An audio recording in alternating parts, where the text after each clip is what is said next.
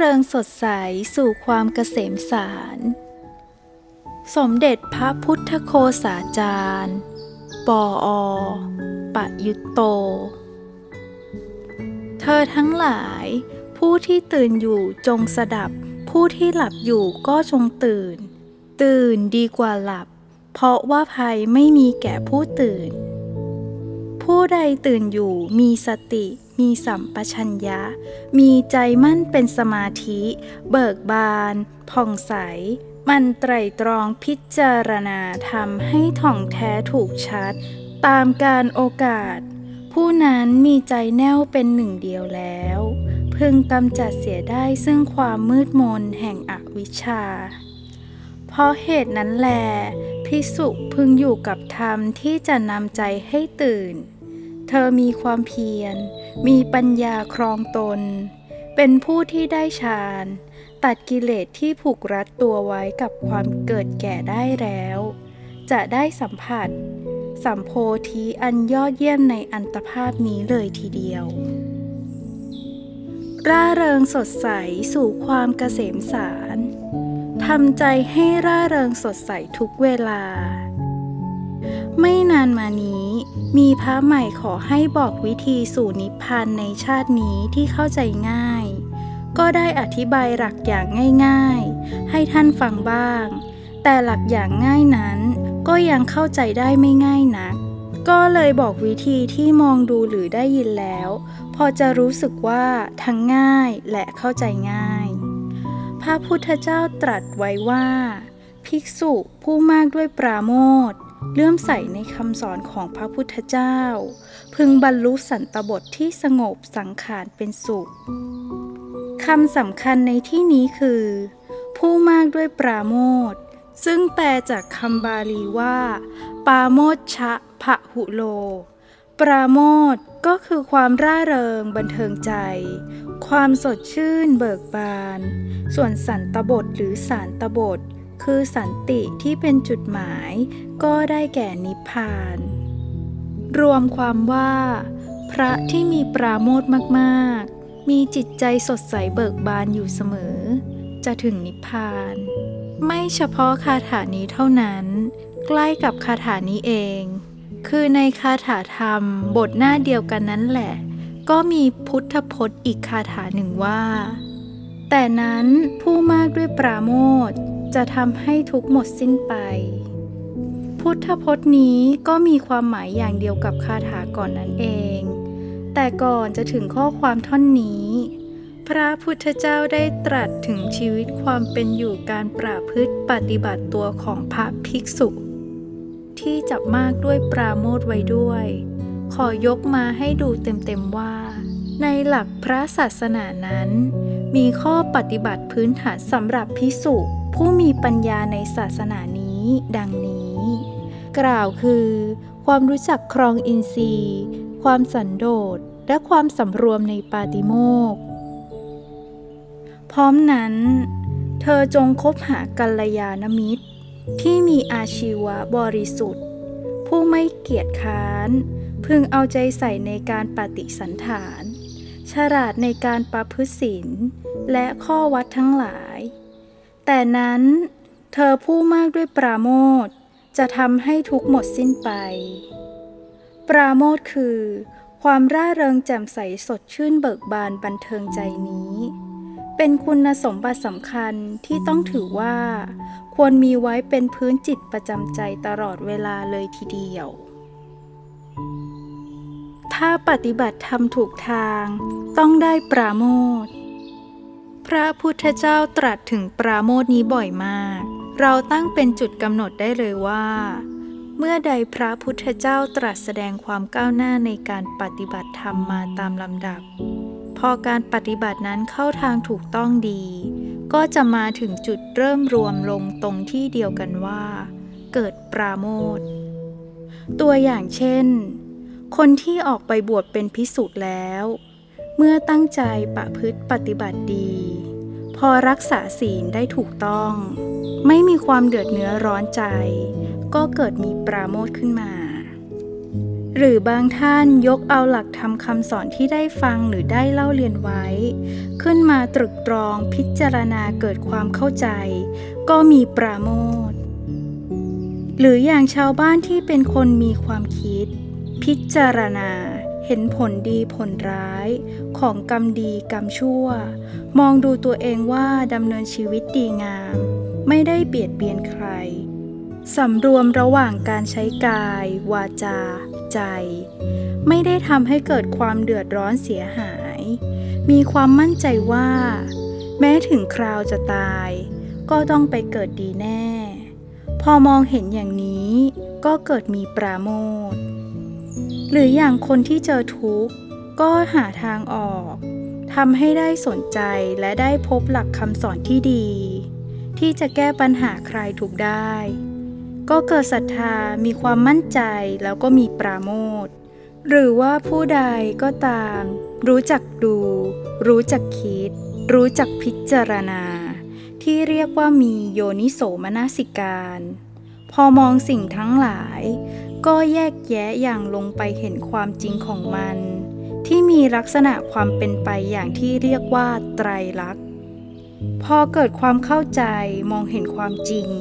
ก็เกิดปราโมทขึ้นมา หรือญาติโยมบางคนระลึกถึงพระพุทธคุณ มีความเลื่อมใสลึกซึ้งแล้ว ไม่หยุดไม่พอแค่นั้น เพียรพยายามปฏิบัติให้ยิ่งขึ้นไป เมื่อเป็นอยู่โดยไม่ประมาทอย่างนี้ ก็เกิดปราโมทขึ้นมา พอปราโมทเกิดขึ้นแล้ว ก็เป็นจุดหัวต่อที่จะพัฒนาเป็นสมาธิ แล้วสมาธินั้นก็เป็นฐานทำให้จิตใจเหมาะแก่การใช้ทำงานที่จะให้เกิดปัญญาขึ้นมา และพัฒนาต่อไปทำห้าข้อนี้ได้ จิตใจจะดีจริง ๆ เมื่อกี้นี้ได้บอกว่า พอเราปฏิบัติธรรมถูกต้องได้ผล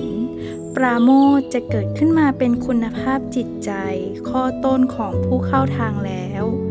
และทั้งเป็นจุดหัวต่อที่จะพัฒนาไปเป็นสมาธิ ทีนี้ก็ขยายความอีกหน่อยว่า ปราโมทที่จะพัฒนาไปจนเกิดเป็นสมาธินั้น ถ้าใครสังเกตจะเห็นว่า พระพุทธเจ้าตรัสแสดงธรรมที่จะเกิดรับช่วงต่อกันไปไว้ตามลำดับ และเป็นชุดเลยทีเดียว ไม่ว่าตรัสที่ไหน เมื่อไหร่ก็ตัดเหมือนกันหมด ชุดที่ว่านั้นก็คือ พอเกิดปราโมทแล้ว ก็จะเกิดปิติ ต่อด้วยปัสสัทธิ แล้วสุขก็ตามมา แล้วก็เป็นสมาธิ รวมทั้งหมดมีห้าข้อ หรือเป็นองค์ธรรมห้าคือ 1. ปราโมท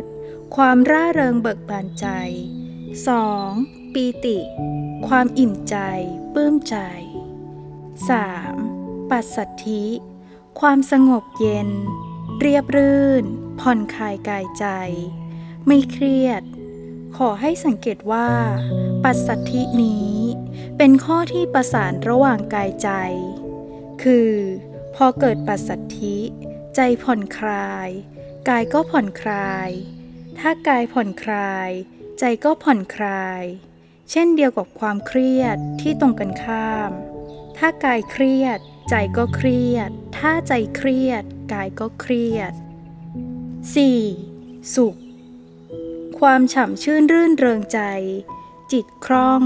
ไม่มีอะไรกดดันบีบคั้น 5. สมาธิ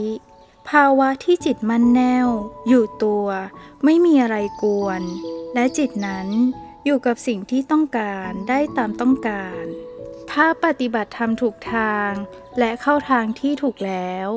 ก็จะเกิดธรรมที่เป็นคุณภาพจิตใจห้าข้อนี้ หนุนต่อกันไปตามลำดับอย่างนี้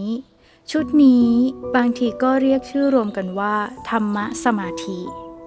คือการที่องค์ธรรมหรือคุณภาพจิตใจห้าอย่างนั้น ตั้งแนวหนุนเข้ากันมั่นได้ที่ เมื่อองค์ธรรมประสานเข้ากันได้ที่มีธรรมสมาธิแล้ว จิตก็จะตั้งมั่นได้ที่ตามมา เป็นจิตตะสมาธิ ซึ่งกินความหมายรวมต่อไปได้ถึงวิปัสสนา และมรรคเลยทีเดียว แล้วก็อย่างที่บอกแล้วข้างต้นว่า เมื่อองค์ธรรมด้านคุณภาพจิตใจเป็นปัจจัยหนุนกันมา จนเกิดเป็นสมาธิอย่างนี้แล้ว สมาธินั้นก็ทำให้จิตใจเหมาะและพร้อมที่จะใช้เป็นฐานที่ทำงาน ให้ปัญญาเกิดขึ้นมาและพัฒนาต่อไป ดังนั้น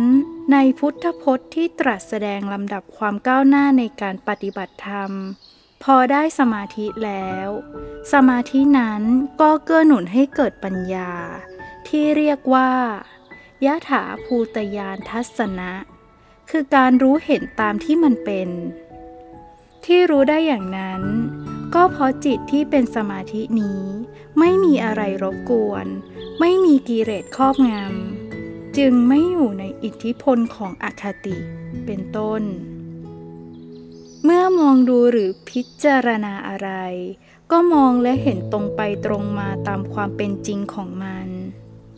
เมื่อจิตใจดีมีสมาธิเป็นที่ทำงานของปัญญาได้อย่างดีแล้ว ก็เป็นเรื่องของการที่จะพัฒนาปัญญาให้เจริญเป็นวิชา จนถึงโพธิญาณและรู้ถึงจุดหมายที่เป็นความสุขอย่างสูงสุดต่อไป ต้องระวังไว้บ้าง ไม่ให้เขวผิดทางไปเสีย ขอแทรกความรู้ประกอบในตอนนี้หน่อยหนึ่งว่า ปีติและความสุข หรือแม้แต่ปราโมทที่พูดถึงกระจายอยู่ในที่ต่างๆนั้น ไม่ใช่ว่าจะเป็นของดี ที่จะมาเข้าลำดับในชุดอย่างนี้ได้เสมอไป บางทีเป็นปีติและความสุข เป็นปราโมทที่ระคนปนเปอยู่กับเรื่องบาปอากุศลก็มี ได้แก่ ปีติและความสุขที่เกี่ยวกับอามิตร และเกิดจากกิเลส ตัวอย่างเช่น โลภอยากได้อะไรอย่างหนึ่ง พอได้มาสมใจ ก็ปลื้ม มีความสุข อย่างนี้ก็เป็นปีติและสุขที่อิงอามิตร บางทีมีโทสะแค้นเคืองจะประทุษร้ายเขา หรือโกรธเขา พอได้ทุบตี ได้ทำร้ายเขา สมใจตัวก็ปลื้มใจมีความสุข แม้แต่คนที่มีศัตรู เป็นคู่เวรกัน พอได้ข่าวว่าศัตรูตาย ก็โล่งใจเกิดปราโมทยินดีปรีดา มีความร่าเริงบันเทิงใจมาก อย่างที่ว่ามานี้ไม่ใช่เป็นปีติ ไม่ใช่สุข และไม่ใช่ปราโมทชนิดที่เป็นความเจริญก้าวหน้าในธรรม ปราโมทปีติและสุขที่ประสงค์นั้น ไม่ต้องพึ่งพาหรือขึ้นต่ออามิ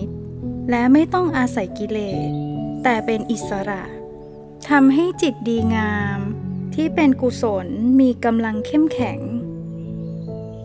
แทรกความรู้วิชาการ ขอเสริมอีกนิด เป็นความรู้เชิงวิชาการสักหน่อยว่า ปราโมทกับปีติสองอย่างนี้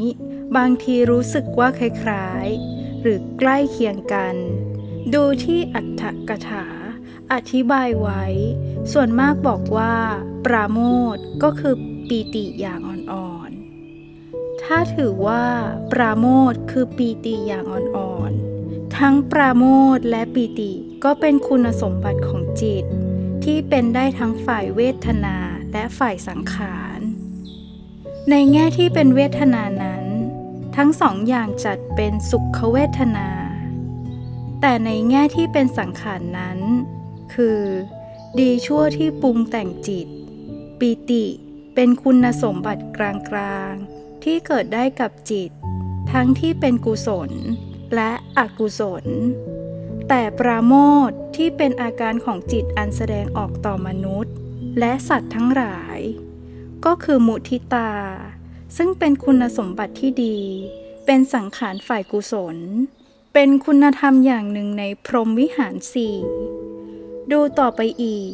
ตามหลักในเรื่องการเจริญอาณาปานสติ แบบที่เป็นการเจริญสติปัฏฐานสี่ไปด้วย ที่เรียกว่าอาณาปานสติ 16 ฐาน จะเห็นว่า เรื่องปีติและสุข ท่านจัดไว้ในเวทนานุปัสสนา แต่การทำจิตให้ปราโมทจัดเข้าในจิตตานุปัสสนา ที่ยกเรื่องนี้มาพูดเสียยืดยาวนั้น ก็ด้วยอยากจะให้ไม่เน้นปราโมทในแง่ปะปนกับปีติ ที่เป็นสภาวะเวทนา แต่อยากให้มองปราโมทในแง่ที่เป็นอาการแสดงออกของจิตที่ดีงามเป็นกุศล ธรรมชาติของจิตนั้นเปล่งปลั่ง ทำไมพระพุทธเจ้าจึงทรงเน้นย้ำบ่อยมาก ให้เรามีจิตใจและทำจิตให้เป็นปราโมทคือให้ร่าเริงเบิกบานสดชื่นแจ่มใส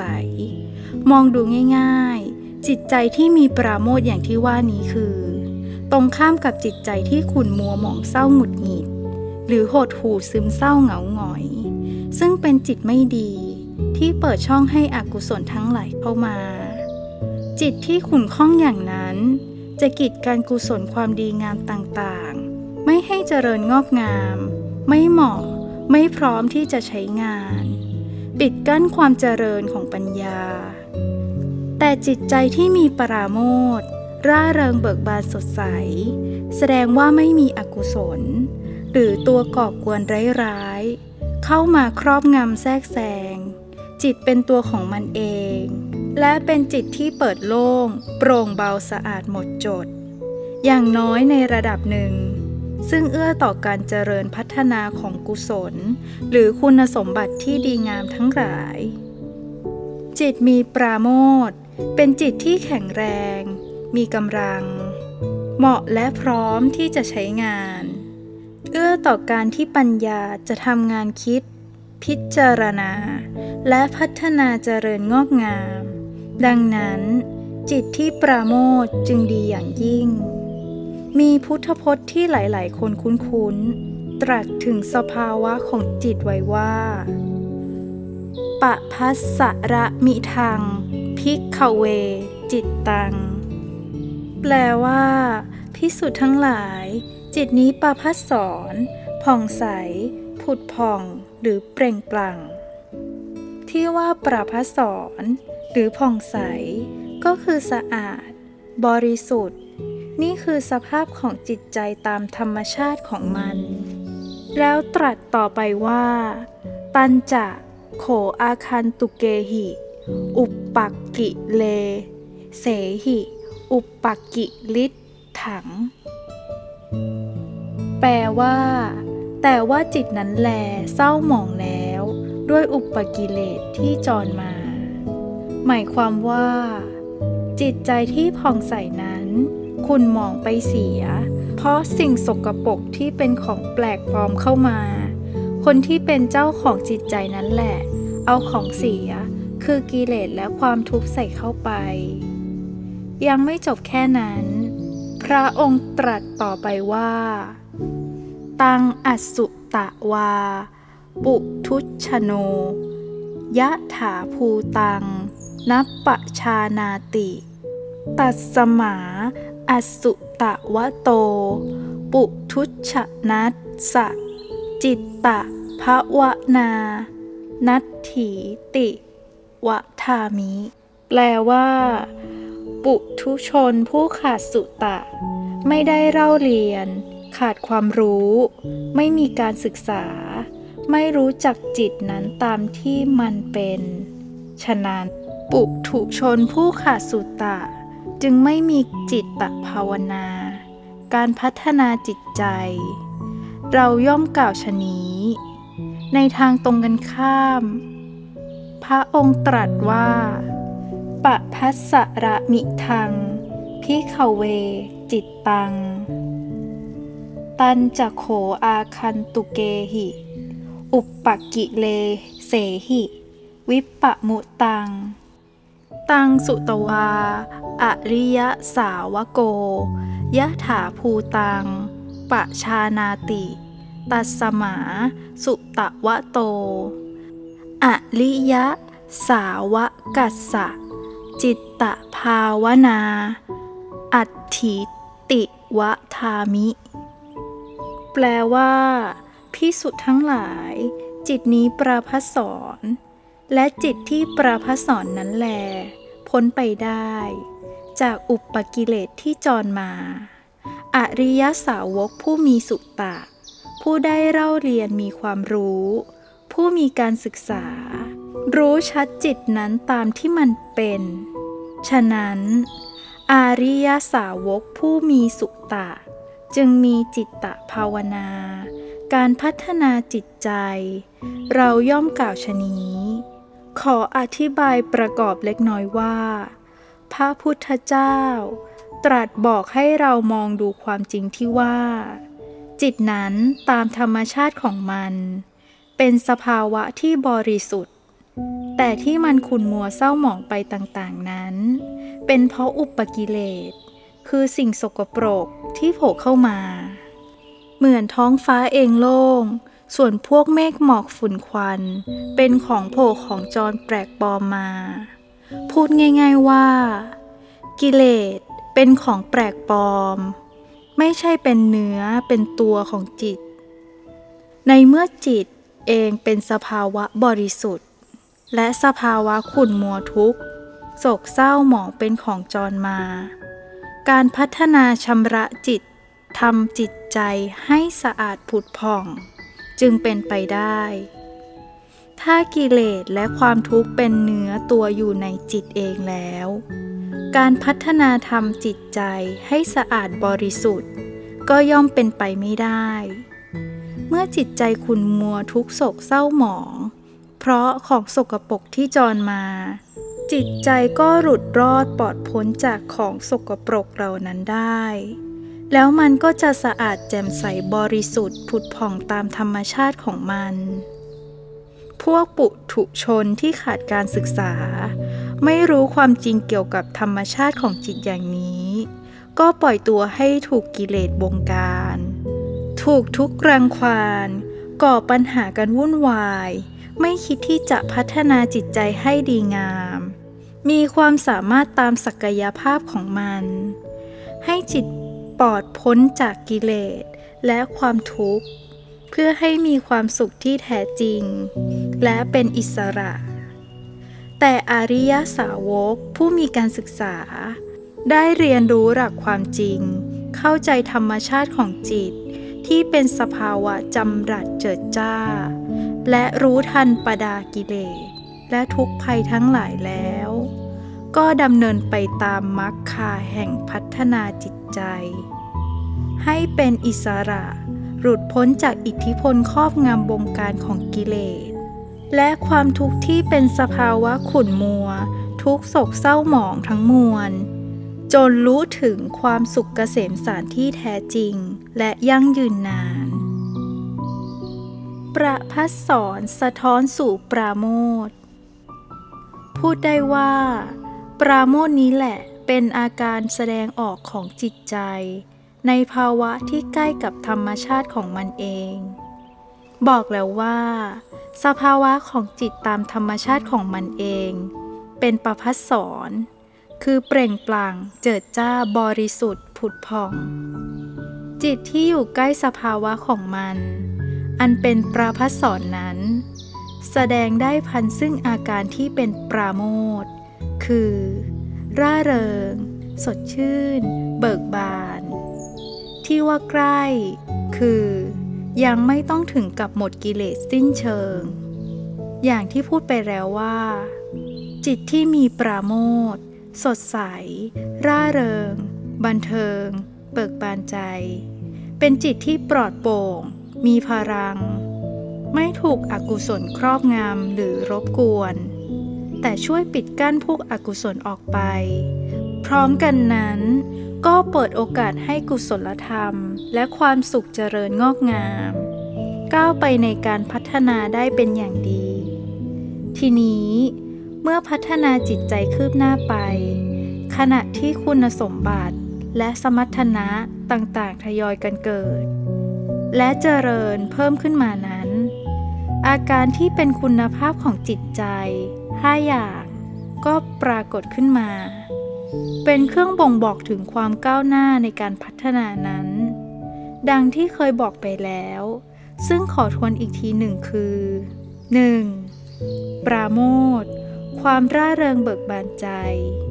2. ปีติ ความอิ่มเอมปลื้มใจ 3. ปัสสัทธิ